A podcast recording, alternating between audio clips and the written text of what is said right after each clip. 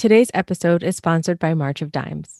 They are the leading nonprofit fighting for the health of all moms and babies through education, research, support, and advocacy. March third is World Birth Defects Day.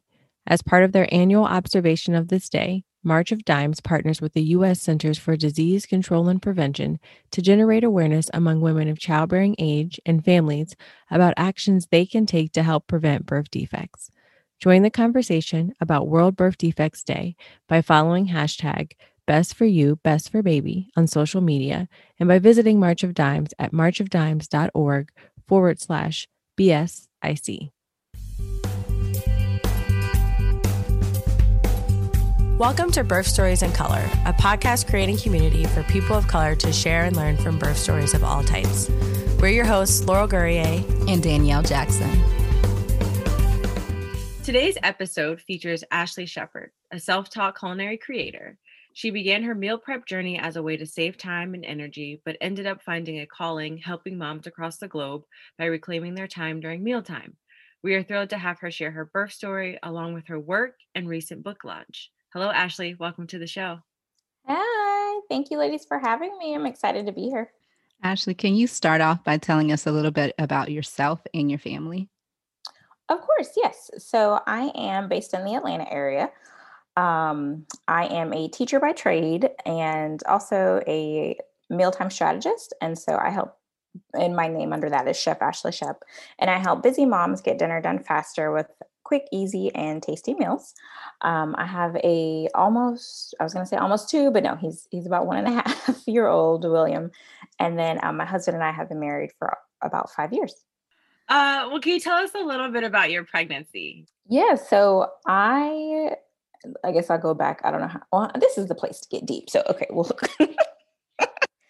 okay, so um my husband and I, we decided we wanted to wait a couple years before we got pregnant just because we're both millennials. And so dealing with like student loan debt and trying to save money for house, all that jazz. So we um, didn't start trying until about three or four years into being married.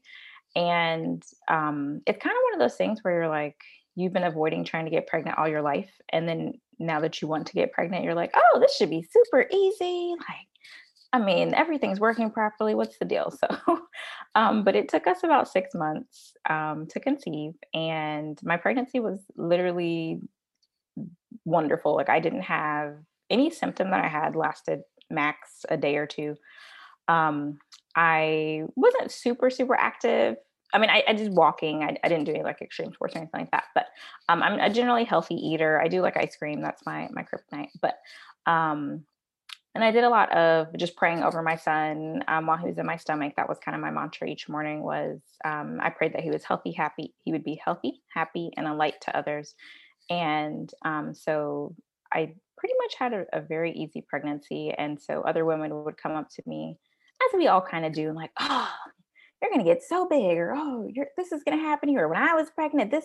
And so I would just do the nod and smile and be like, oh, okay, yeah. Or they would be like, oh, aren't you so tired? Because I worked up until the day before he was born. And at that point, he was two days late. So um, at my job, they were like, why are you still here? Um, type kind of mantra or type kind of thing. And when I had heard that staying active and walking around and doing that kind of thing would help pregnancy along. And so I felt fine around till like ten thirty that day. And then it, um, my assistant principal was like, all right, you need to go because you have the look, the um, pregnancy look, but, or the, the delivery look. But overall, um, it was, pregnancy was fine. I would do that again, however many times without any issues. Um, And then it was a good time to have like a connection um, with my son and feel him grow and things like that and respond to different foods and just have that um, unique oneness, I guess.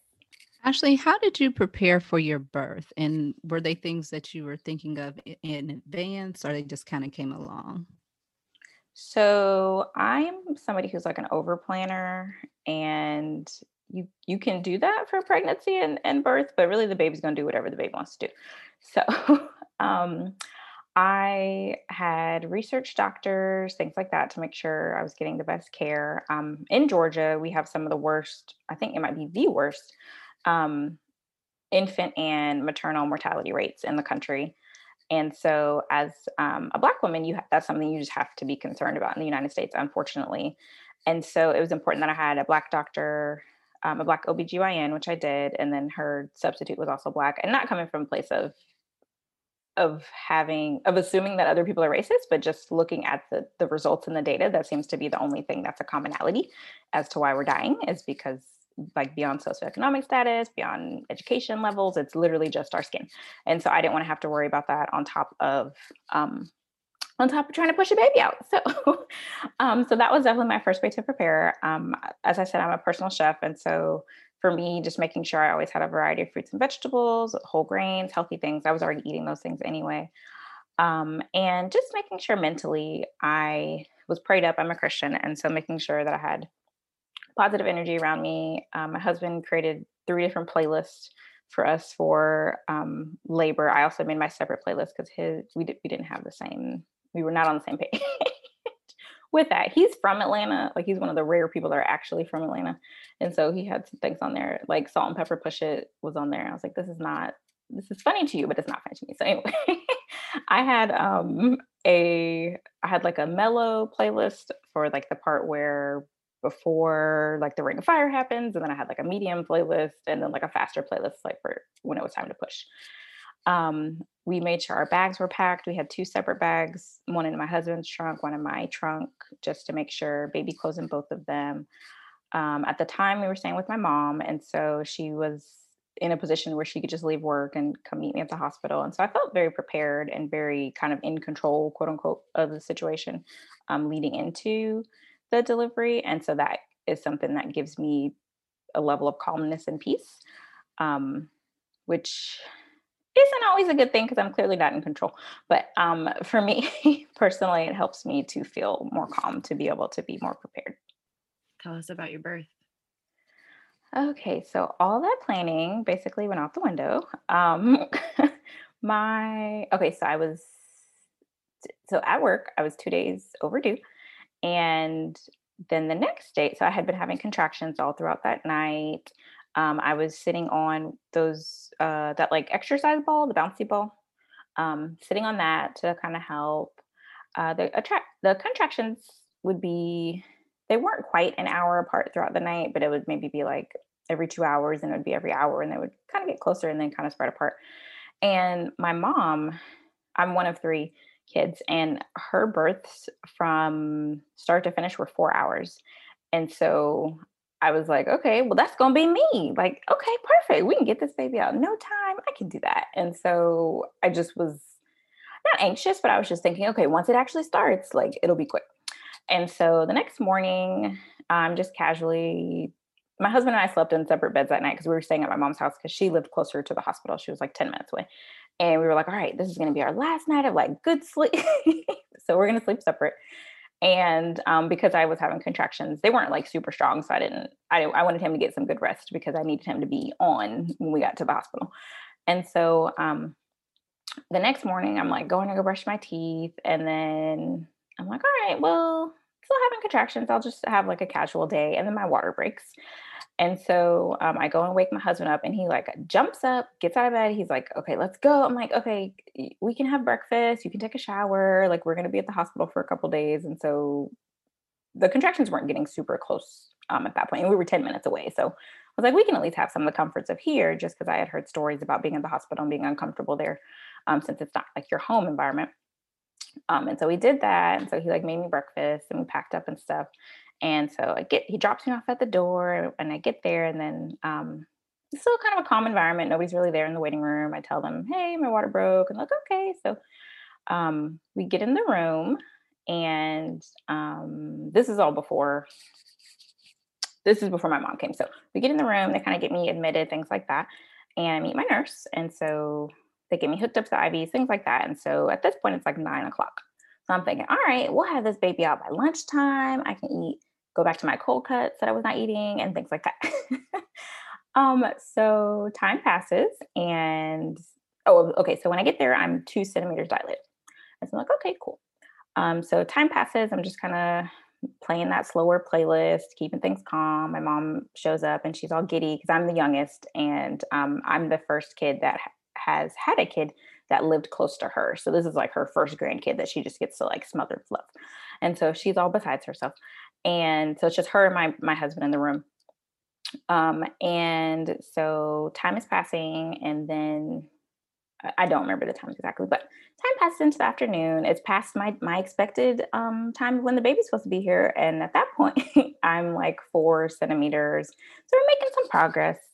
And so I'm just kind of keeping it casual. They're still letting me eat. I haven't done any, any medicine at that point. Um, the contractions are, are getting stronger, but it's not something I can't handle. And so around like four o'clock, um, the nurse is like, okay, you're eight centimeters.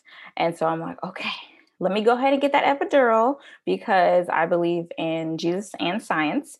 And so I don't want it to be too late, even though my doctor had said that she was okay with giving it to me um, later on, as long as the baby hadn't descended too far. And so to me, I'm like, well, I don't know how far it's too far, and I don't know how long it's going to take them. So I'll just go ahead and get it. And And I waited that long because I was like, okay, well, I only have a few centimeters left to go. Later, my doctor shows up and she's like, you're not eight centimeters, you're five. And I'm like, what do you mean I'm five? The, the nurse told me like that I was eight. What do you mean? And she's like, yeah, no, I've checked you multiple times and you're not eight centimeters, you're five. And so apparently the nurse's hands were small. And so she couldn't actually check the way that she needed to check. And so at that point, I'm like, okay. So I wish I would have waited. I wish I would have known that, so I wouldn't have gotten the epidural, because I know that it can slow down birth, um, the birth process. And so I'm like, okay, all right, that's fine. I'll still stay positive. Um, and, and I was just kind of trying, trying to stay serene at that point, because I couldn't feel any pain anymore. Um, and actually, let me backtrack. So when I got my epidural, it was a black male doctor. And that was a funny experience, because they always try to tell you when you get shots, they're like, oh, I mean, you're just going to feel a little pinch. That was not a little pinch. You were trying to not move while you're having contractions. And they're like, all right, so hold still. You're going to feel a little stink. No, the needle is huge and it is painful, and I need you to hurry up and do this. And so, but he was cool. Um, but yes. Okay. So flash forward, um, probably like five o'clock is when my doctor came. And so I wasn't really progressing. And they said, okay, well, let's try some different things. So they um, tried a few procedures where they turned me on my side. So they'd turn me on one side, lift one leg up for a few minutes, and then do that the same, but the opposite on the other side. That wasn't really doing anything. Um, I did appreciate that my doctor wanted to try the least invasive measure. So she didn't want to do any extra medicine or things like that unless it was necessary. And so as time passes, six, seven o'clock, still not progressing. And so she was like, okay, well, do you want to try Pitocin? And I had heard stories about Pitocin. Um, and my desire to not have to have a C-section was stronger than my desire or than my worry about Pitocin. So I was like, well, let's try it. I mean, I would rather do that than, than have to have a C-section, because I had heard horror stories about C-sections. Um, and I'm thinking, I mean, my mom had all her kids vaginally. I don't like... I follow the same plan, because they always tell you, you look to the history of your mother to see how you're going to have your babies. Um, and so we tried the Pitocin, and I think the max that they can put you on is like twenty or forty. I can't remember which one, but I was on like two, and they said my uterus was contracting every minute and I still was not dilating properly. Um, so uh, my doctor, closer to like nine o'clock, eight, nine o'clock, she was like, I mean, I think we might need to start considering a C-section, just because your water's already broken. It's been twelve hours. And really the definition of labor, according to her, is active progress. And I wasn't progressing. I hadn't progressed since like four o'clock that day. And at this point, it's four hours later. The baby was fine. My levels, my liquid levels were decreasing um, in terms of the amniotic fluid. But I mean, he was fine. He was chilling. He wasn't, he's the most chill baby. Um, and so, and I was fine. I didn't have any issues or anything like that. But the, essentially the measures that they could try, because I had an epidural, like I couldn't get up and walk around. I couldn't do the bouncy ball at that point. So it was like, we were kind of limited on the options. And so um, I just wanted to have the safest, I just wanted to have the safest option for both of us. Um, one of my good friends, that assistant principal who told me to go home that day, she's actually um, my sorority sister, and she had had two C-sections. And so she's the one that was like, I would not wish that pain on anyone. um, but of course she, she's fine now. And so I was like, okay, well, I trust my doctor and I trust the people around me, and I know God's got me. And so we went ahead and did a C-section, And the surgery was fine. I wanted to look. They didn't have a mirror or anything like that for me to look. They had the curtain up, so I couldn't watch. So I had to give my husband a pep talk of, I need you to record this. I need you to take all these pictures because I cannot see anything. And he's somebody who's not trying to see blood or is kind of squeamish, but he he manned up and, and figured it out and did it. And so um, that part was fine. I didn't have any anxiety about the actual surgery. I did have some shaking, which they said was totally normal due to the um, anesthesia from it. But um, within that also, everyone was just very supportive. One of the, I don't know his position, but one of the guys was like, oh, she did a really great job on your incision. You're going to be able to wear a bikini in no time. And so um, I just felt very calm and very chill in that environment. Um, and so they brought him over and he looked all like puffy, like they do when they first come out. Um, and he was totally fine. He had the highest score on the APGAR scale. I think that's what it's called, the APGAR scale. Um, and my husband did skin to skin first. And I did that because obviously he's been chilling with me for ten months. So he's fine. We're going to have that bond. But I did want him to have a strong connection with my husband. Um, just because I had heard other stories of, and not that the baby shouldn't be attached to the mom because you should, but I also wanted him to have an equal attachment to my husband. And so he held him first. And um, while they were stitching me up, and he went and like went with my son while they were doing whatever they needed to do and checking on him and stuff like that. Um, and then I did later. And um, overall, that part was, I was still kind of drugged up, so I didn't necessarily feel any of the pain. Um, the pain didn't really come until the recovery part. So we're in the hospital for about three days. And the first day, when they make you get up and walk around, it was, I felt like I had been hit by a car, um, essentially. Like I would imagine that's what it would feel like. And they did a good job with ma- with making managing my pain. Um, and so that I do appreciate the doctors and nurses there. They would check on you continuously. They did an excellent job with that. They would check on him. Um, but trying to get out of the bed was probably one of the hardest things, just because literally when you have a C-section, your abs are cut. And so anything hurts, like breathing, laughing, talking didn't hurt, but like turning any kind of direction, you don't really realize how much you use your core to do everything.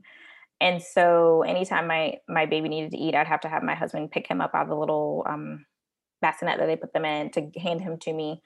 Um, and so that was a little hard, but I, I mean, that was something I expected if it was vaginally either. It's just, it was going to be hard the first couple of days or first couple of hours. And so Um, that part I was just kind of like toughing through. And so I'm like, okay, I've got my meds, I'm good. And then they gradually decrease you off the meds. So I was on fentanyl at one point and then um, high prescription Motrin or something like that. Um, the whole thing of like going to the bathroom the first time, everybody also makes that like a huge deal. For me, it I was more so scared, but it was fine. Like it wasn't something I, I didn't have like pain with it. It was more so just the pain in my stomach decreasing. It wasn't like I had issues there, and that's probably because I had a C-section. But um, I also made sure I took the stool softeners because everybody said take those, so I made sure that was happening. Um, but in terms of um, leaving, that was kind of the part where it got really hard. So during our last day there, we were packing up. They always say take all the stuff in the room, and so my husband was packing all the stuff up. And um, my the time we were supposed to leave, as new parents, we're like, oh, we don't want to wake him up. Like he just took a nap. Like how long is he supposed to be sleeping? He slept for like five hours the first, like the last day we were at the hospital. And so we're like, should we wake him up? Should we let him sleep? Do we get in the car? So we were like waiting around too long. They had discharged me, taken out my staples and all that. Um, and my medicine lapsed. So I had a lapse where they had given me a prescription, but I had already used a prescription that they'd give me a prescription to fill like at the pharmacy, but the one that they had already given me to physically take, the time was up. And when I tell you that it felt like someone had stabbed me in the stomach, literally that is the feeling. And you also have coughing sometimes when you have abdominal surgery because there's air trapped inside of your stomach. And so you have this, this fear of like, I am, I have to cough because I cannot help it. But this coughing is going to feel like literally someone stabbing me. And so there was a moment where we were getting in the car and I just like screamed at my mom and my husband because they were like trying to coach me through it. And I was like, both of you just stop, like just stop because you're not helping me. This hurts and I can't, I can't do anything about it. Like just because they were trying to like, oh, well, put your leg up. I can't lift my legs right now because that hurts. Like I can't get out of this wheelchair to get in the car because everything hurts. And I don't have any medicine right now. And so um, I was able to get them to give me some before I left the hospital. But of course, it took time to get into my system. So um, I did apologize to both of them, but I was definitely in tears and just overwhelmed of like, I literally, I can't even get in the car. Like I can't even sit down. How am I supposed to take care of this newborn when I can't take care of myself? So that was kind of difficult. Um, after that, we get home and then you have this realization that like, oh, we have a baby now and there's no one here with us. Um, to help with the baby. Um, my mom had to go back to work. And so she came by a couple times that week, but for the most part, it was just my husband and I. He got two weeks off. And so we'd spent three of those days at the hospital. And so the rest of the time, um, he was home. That was super helpful. We slept downstairs because I couldn't walk up and down the stairs because of my C-section, except for one time a day. So I would save that for coming up to take a shower. And that was like my time of like a break and relaxation and just to kind of get away and have some me time. But um, we have a love seat and then a, a, a sofa bed. And so he slept on the sofa bed. I slept on the love seat, and I had like a little station with me, which I would recommend to all new moms, um, to get like a little cart, a rolling cart with your medicine, your headphones, um, a book, whatever kind of stuff you need if you're nursing, that kind of stuff, and just have that really available. And that was a huge help. I had set that up before because I'm a planner, like we talked about. And um, so that was, that was helpful to have. It had diapers on it, stuff for the baby, snacks for me, things like that. Um, And so that was good. And then also because from the chef side, I had made um, twenty-two what are called make ahead freezer meals. And so essentially it's the concept of you season, chop everything ahead of time. I don't cook mine ahead of time because it changes the chemical composition more times than necessary. But some people do cook theirs ahead of time and then just reheat them.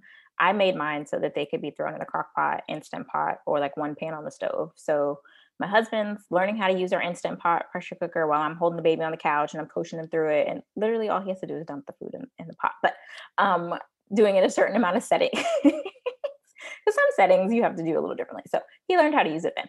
Um, so that was a huge help and helped me not have to worry about food because we had food for the first two months we were home.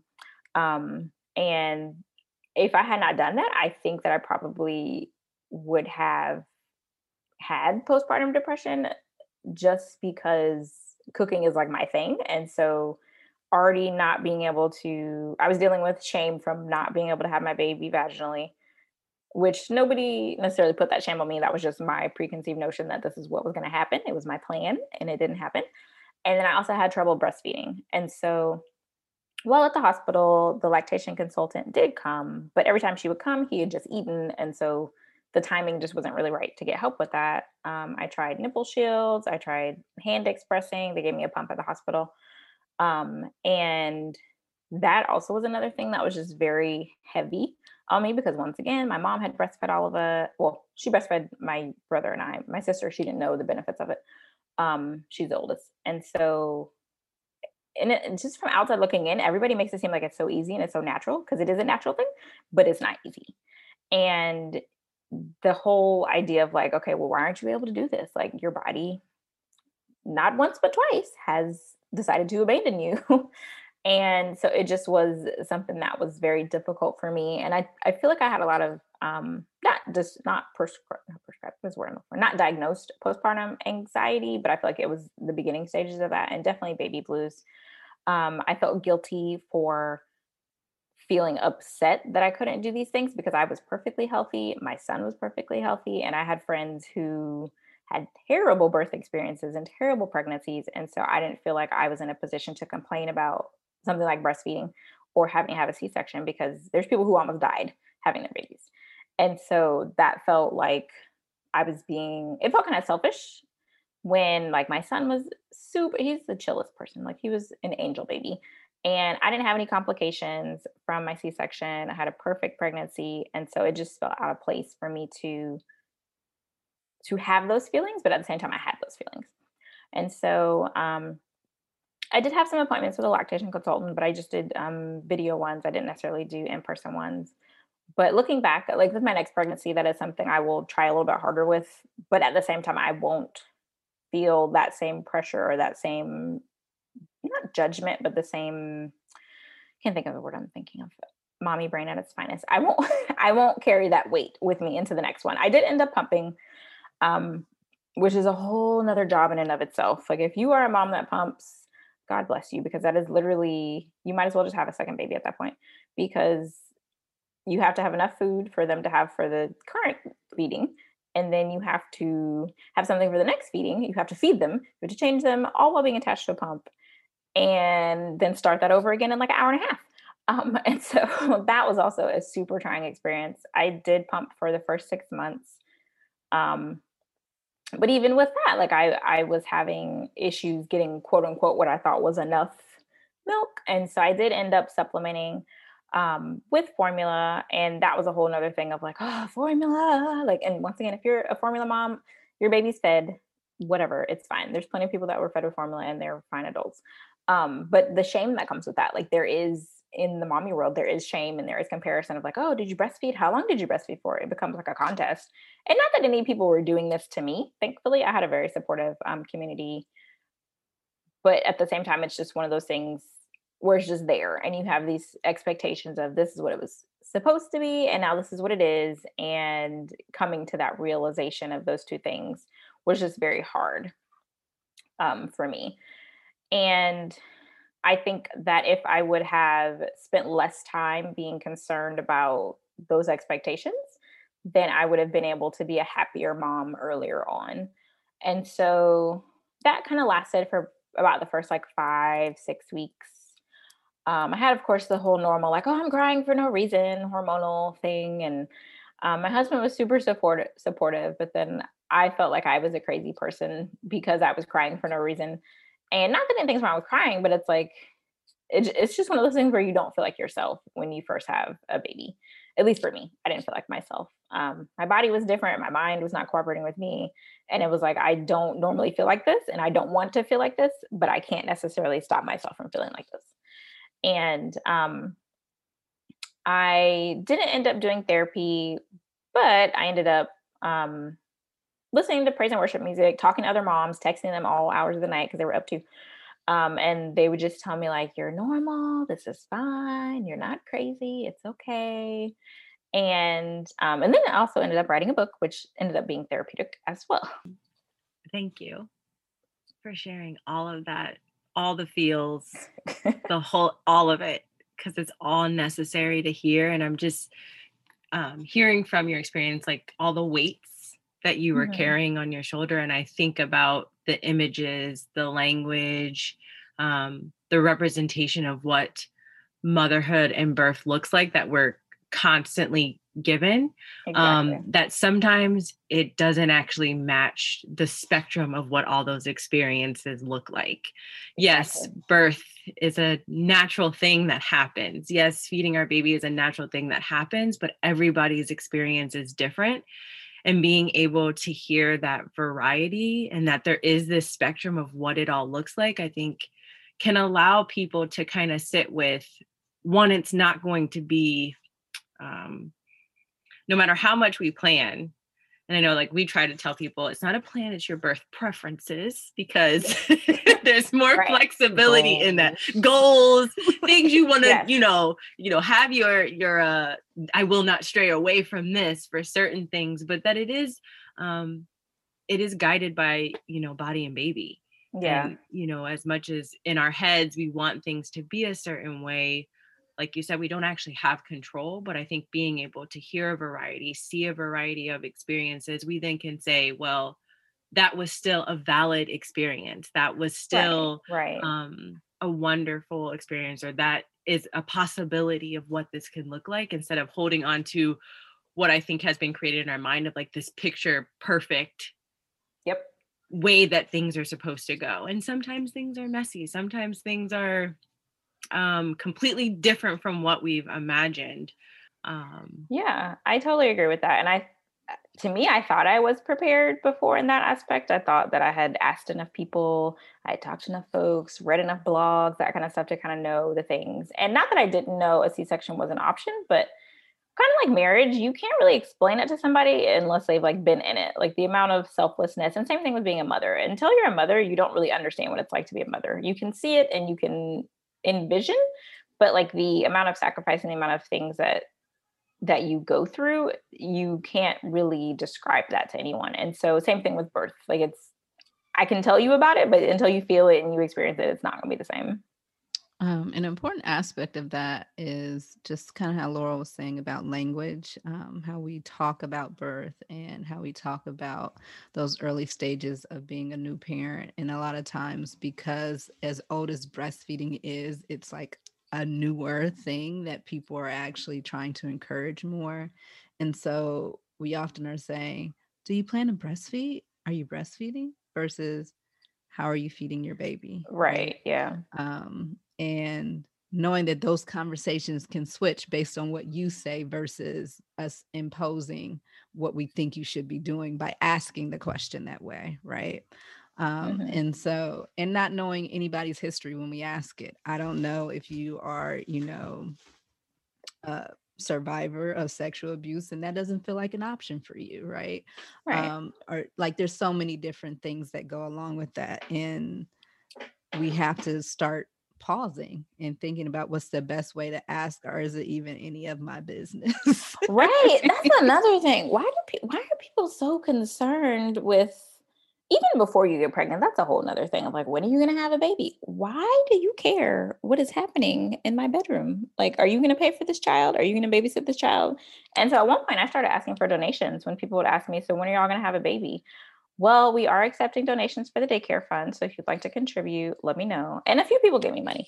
Um, but then others, they just changed the conversation. But yes, that's totally true. Um, it just, And I don't think, I don't think people mean it in a negative way, or they mean to be nosy. Some of them do, they do.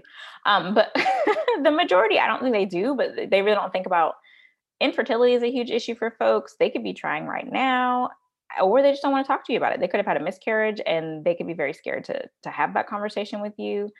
And so I, I do agree with the language of that, that it isn't necessary for us to kind of insert ourselves into that conversation unless it's something that that person has come to us about. And so I always tell that to um, other new mommy friends that I have, like, you really don't have to tell them anything. You don't have to tell them what you're doing with your child because it's your child. So. Right. And then there's the other side is that men are having these same conversations, um, but really not getting as much attention to it either. Right. Like, so there's these future dads that are like, maybe she's breastfeeding, maybe she's not. I'm like, just, I don't know. Whatever she wants to do. I'm just here. Right. Or, and it comes to fertility issues, right? And it is very private and personal. And men take offense to it too. Yeah. Yeah. Especially if it's something that could be not their fault, but could be something that is they are the reason why um, there's infertility with that. But yeah, I thankfully have a very supportive husband. Um, we've been on the same page in terms of the pregnancy process, and he's um he was able to come to some of my appointments for it as well, and just like seeing him seeing him realize that he's going to be a dad, because dads figure it out later. They don't they don't have to deal with any of the pregnancy symptoms themselves. They don't really it doesn't really become real to them until they either see the baby on the um sonogram or the baby comes out. And so um, that process has definitely made me love him more, just the way that he fathers and the way that he parents and the way he supports both of us. So thankful for him. So from that, you birthed a book, um, yes. The New Mom Thoughts Keepsake Journal. So can you tell us about the birth of your book, how you hope and envision it to support other birthing parents? Absolutely. So in my state of postpartum, not depression, but postpartum anxiety, baby blues, things like that, I was looking for resources um, on Amazon or really anywhere, like books or journals that could really support me in that time to just get all these thoughts out of my head. Like, because I was at the state where I was like, okay, I, I have all these things. I know I'm not crazy. And even if you feel like you're crazy, you're not. Um, I just had all these things that I just didn't want to have in my head anymore, and I needed to write them down. And so I was looking for something like that. And everything that I found for new moms was either only about the baby, or it was like super sarcastic and snarky and had curse words all over it. And it just really kind of had a negative viewpoint of the mommy experience. And it's not that I had a negative viewpoint. I just was like, I don't want to feel like this anymore, and I need to do something about it. And so I had just taken a, um, an online challenge with this group called Six Figure Success Selling Secrets. And um, it's a Facebook group. And so the author, the owner of the group is an author who's sold almost three hundred thousand copies of her books through Amazon and in bookstores and things like that. And so she teaches other people how to do the same.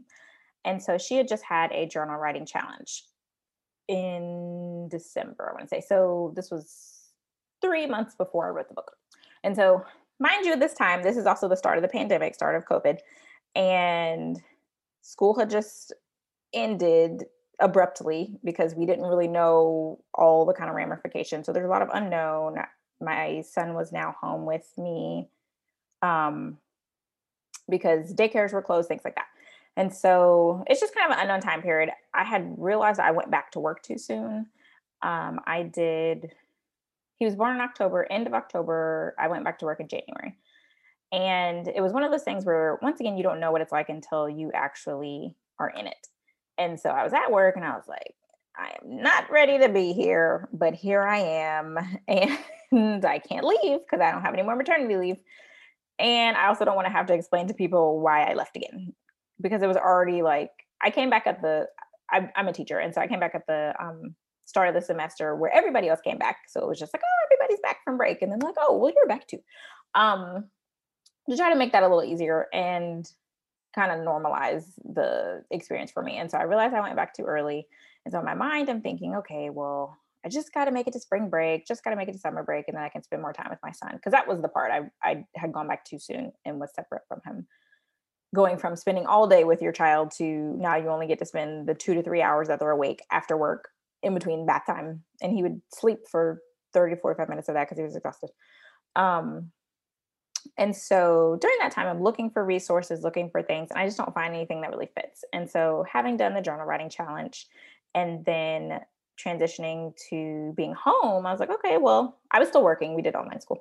Um, I thought, okay, well, maybe I could just write it myself. Maybe I can make a guided journal of thing questions that I would like to have answered because I have all the answers already because they're in my head. So kind of just reverse engineering it to the point of where um, if there was a book that was made for me, what would it look like? If there was a book for moms, it was their first time being a mom. They had all of these thoughts in their head and they didn't know what to do with them. What would that look like? And so the book is a series of fifty-two questions for each week of your child's first year to take you from week one to year one. And it also has places for you to kind of just journal and express general thoughts as well. And there are, um, uh, and I'll show you all, there are milestone pages. So for example, at the end of each um, baby month, there's an inspiration page. So there'll be like a positive quote. And then there's a check-in place for you to write your baby's update. So like what the baby can do, foods they like, things they don't like, their stats and stuff like that. And so I did think it was important to include the monthly stats because that's also a big thing when you're a mom. When you go to the doctor, they always do the height, the weight, they tell you the percentiles and all that jazz. And then that's another thing for you to stress about.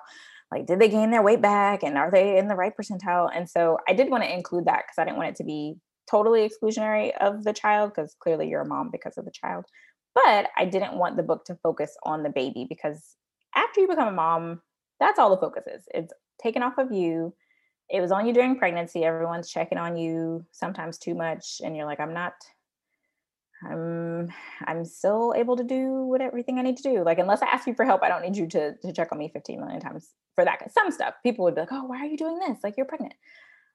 I'm still I'm still an adult. I'm still capable of doing certain things. So, um, but after you have the baby, the shift is totally on the baby and it's kind of like you're forgotten about. And so to me, the book is a space for moms to have their self-care, because that is so rare once you have a, a baby, because you're just kind of going through the motions, you're in survival mode.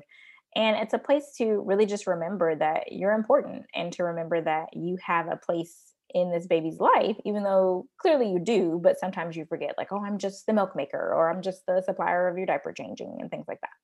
And so for me, writing the book was therapeutic because I was able to not only answer the questions, but also while I was coming up the question, with the questions, I shared them with other mommy friends and had them give their feedback to say, is this something that would have helped you when you were, when you had your child, or now that you do have yours, is this something that you think would be beneficial?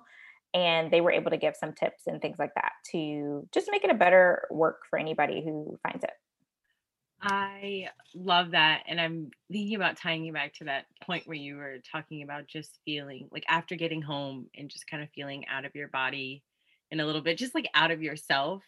Um, and as someone who I think journaling is beautiful and fantastic, but I am the worst at like getting it started.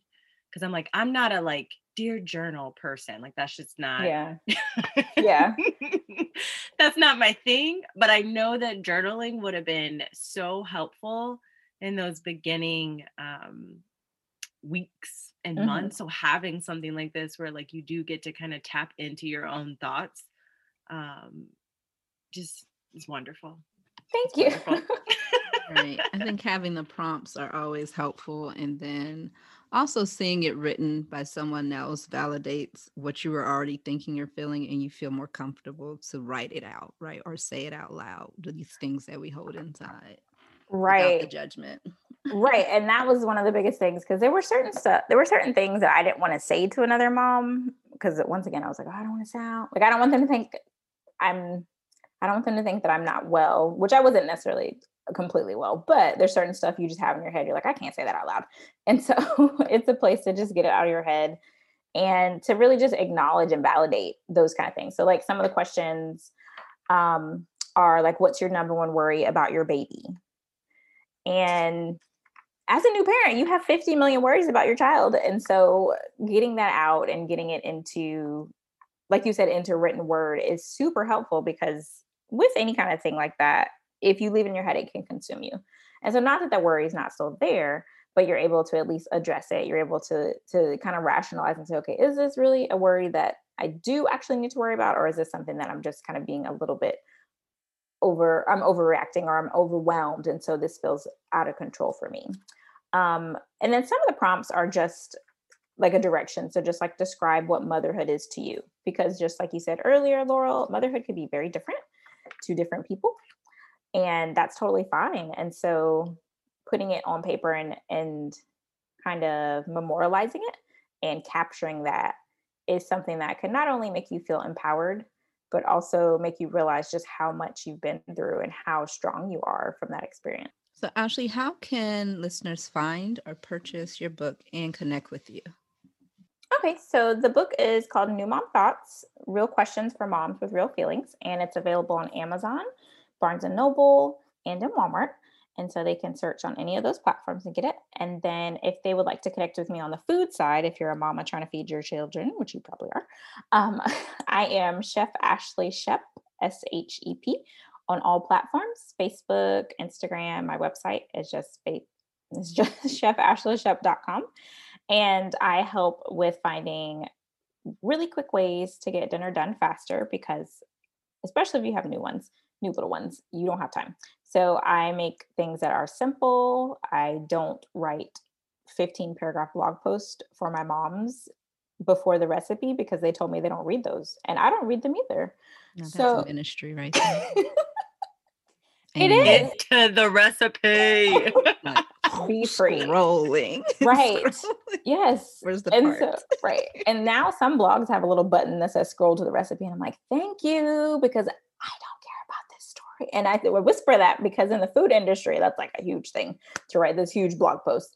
Um, but I'm like, I don't, ha- I don't have time for that. And my moms that I work with, they just want to see a video. So I do lots of videos. I'll do tutorials. Um, I'll do classes where I teach people how to meal plan and meal prep and stuff like that, but not prep in a way that's like perfectly Instagram worthy containers where everything is portioned out for the week. I do more family style prep, because that's more realistic. It takes less time. Um, it gives you more flexibility when you're kind of on, um, running around crazy with your kids. So yes, you can find me on any platform at Chef Ashley Shep. We'll make sure all of that is in the show notes. I'm about to click follow Chef Ashley Shep tonight. I already started. I was like, we're friends. Yes, yes. And I act just like this on all of my platforms. So this is not like a show. I'm very chill and very like real, because I feel like there's no point. And right now with a newborn, I'm not going to remember who I was if I was acting fake. I don't have the mental capacity for that. So I just keep it, just keep it all the way real. It's like that. Love it. That's just, what we love. This is who we are. We're here. Right. no time for fake. Is there anything else that you want to share with listeners, resources, advice, anything else from your birth, your book? Yeah, so I would say to moms, a few things that would have helped me. Um, don't feel like you have to do it all. And this is whether your kid is little, whether your kid's older. Like I said, I'm a teacher. And um, one thing that I notice is that parents are very overwhelmed. And that's going to happen naturally just as a result of having kids because they come with a lot. But at the same time, especially as moms, we put a lot of pressure on ourselves that that is totally from us. No one's necessarily putting this pressure on us. And when you do that, it creates a situation where you have this, this bar that you need to meet that a lot of times is unattainable because it's an imaginary bar that you put for yourself. And so I would say really kind of be selective with your energy and with your time in terms of the things that you're investing in. Um, that's one thing that people always ask me, like, how do you do it all? How do you, how are you still working full time? How are you a chef? How do you have a newborn? You're married. And I'm like, it's because I don't do certain things. I don't give energy to things that are draining. I don't watch a lot of T V. Um, I have a few shows like This Is Us is my jam. And then Law and Order S V U. Those are pretty much the only shows I watch. And then if my husband wants to watch something, I'll watch it with him. But other than that, I'm not spending time on other shows because for me, I could either be listening to a podcast, I could be spending time with my son, I could not be spending the mental energy trying to figure out why these people broke up or got back together because I don't even know them and I don't care. So that's one thing that I do. Um, and then also really having a plan for certain things. So dinner is my huge thing, or eating in general is my huge thing. Um, because really with food, it takes up so much time and energy of your day that you really don't realize it until it's too late. Deciding what you're going to eat for dinner at five o'clock is usually not a good plan. But if that is you, um, I do have tips and resources for that on my platforms. But in general, making sure that you at least have a loose plan is something that gives me a lot of time freedom. I'm, I am a chef, but I don't cook every day. And I don't spend hours in the kitchen when I'm cooking because I make sure that I have things that are either quick to prepare or I have some kind of mindset, uh, or not mindset, I have kind of mapped out loosely, what are we going to have today? And so it's not becoming decision fatigue when it's the end of the day and the baby's screaming and my husband's hungry and I'm hungry, because that's when you make worse decisions about your food, which affect your health, which affect everything else. So having a plan for dinner in place, or having a plan for your meals in place, even if it's a loose plan, even if it's we're ordering out today, that's a plan. That's fine. That's acceptable. Um, and then my last tip would be give yourself some grace. And this is something that I've had to tell myself many times, because going back to that first tip of not trying to do it all, when we make this huge list and these huge expectations and then we don't finish them, then we get upset with ourselves. And honestly, the things that were on that list, half of them we weren't really meant to do in the first place. Some of them could have been done by somebody else. Um, if you have kids that are older than five, really older than three or four, they can help out around the house. It might not be the way that you want it to be, but they can still help. They can um, organize their, they can put their toys back. My son already does that and he's one and a half. Uh, I have to help him, of course, but um, he puts things back. He makes sure he closes his baby gate, even if you were walking through it, but he's going to close that gate. um, and so just putting more on the kids, putting more responsibility on them, Um, helps to free you. Letting your spouse or your mate help you with things is another thing I see a lot of moms don't do. They're like, oh, he's not going to do it right, or she's not going to do it right, so I'm not going to. Does it get done?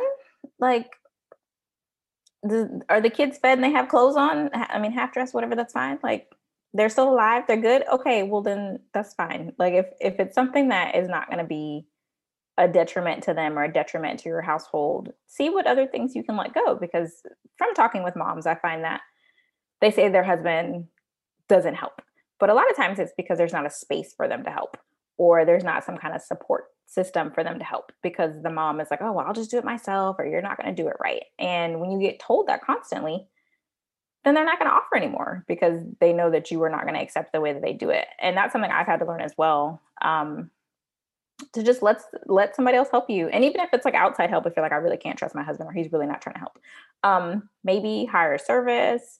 And you might think, okay, that's not affordable. Is there something else you can cut out on? Food, once again, keep going back to food. Food is our top three household expense, at least in the United States. So it's your mortgage, your rent, transportation's number two, and then food. And of those, food is the most variable. You have the most control over that. Your mortgage and your rent are probably not going to change month to month. Your transportation, same thing, is probably not going to change month to month. Your food can drastically change based upon how you are eating, if you decide to order out a lot. And so maybe if you just eat out one less order of like Uber Eats or something like that, that could be a week or something like that. That could be enough for you to hire a housekeeper, even if they just come once a month to do like some deep cleaning that you are already not doing because you're exhausted. Um, but if it's something that is worth your well-being, I think it's worth it to consider. That was so helpful. That's Thank a lot you. of things for people just to consider. I mean, it's simple, yeah. but it's things that we really don't pay attention to nearly enough, or we expect. You know, we do what we'd always done. And that's kind of right. the issue. And, and you get the, the same results that you had before. And you're like, why am I, why is this still happening? Because we're not trying anything new. And I, I think that's something, especially generationally, our moms and our grandmas were like, they did it all. Like they, we were probably the first generation where our moms were like working outside the house. They were also cooking however many meals a day. They made sure we either had lunch money or had like a home cooked meal, quote unquote, for lunch or whatever. And they were working. And so, and they had kids.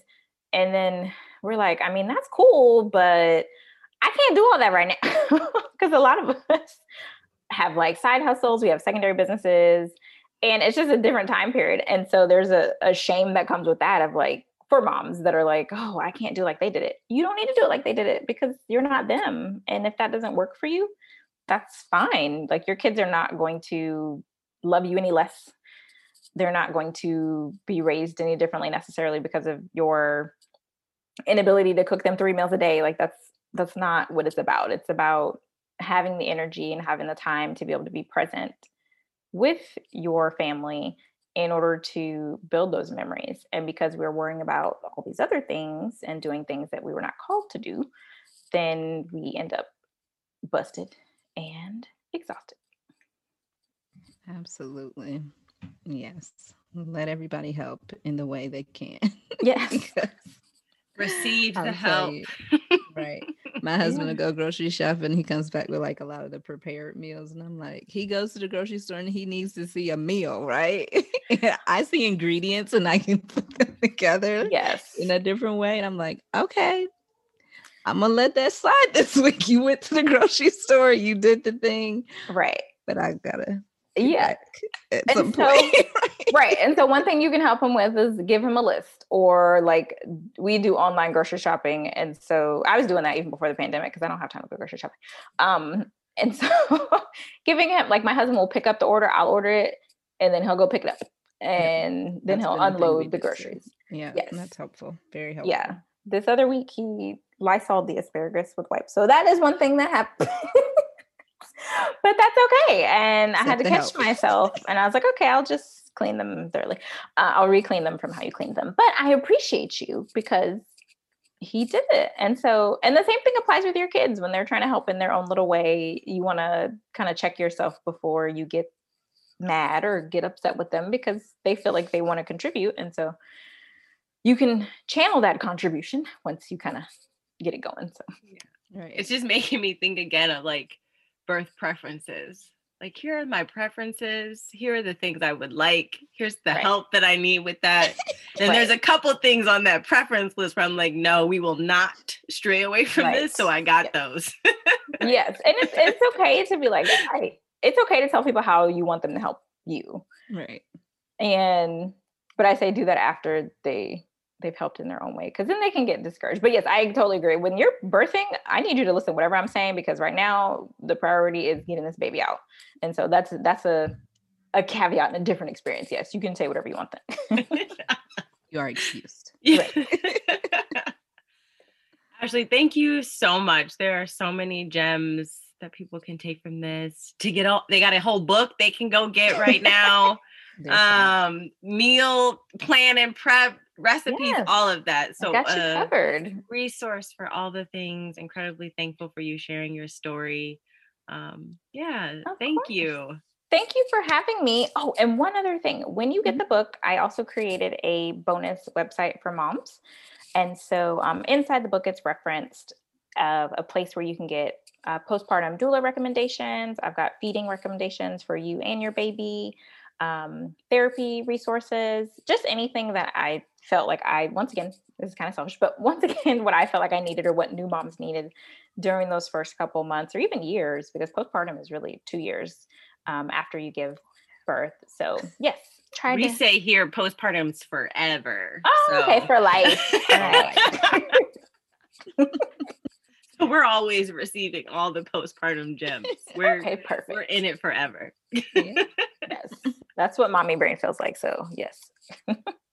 Well, thank you again. Thank you. Thank you. No Thanks problem. for listening thank to you. Birth Stories in Color. To hear this show and other episodes, head to birth stories in color dot com. Today's episode is sponsored by March of Dimes.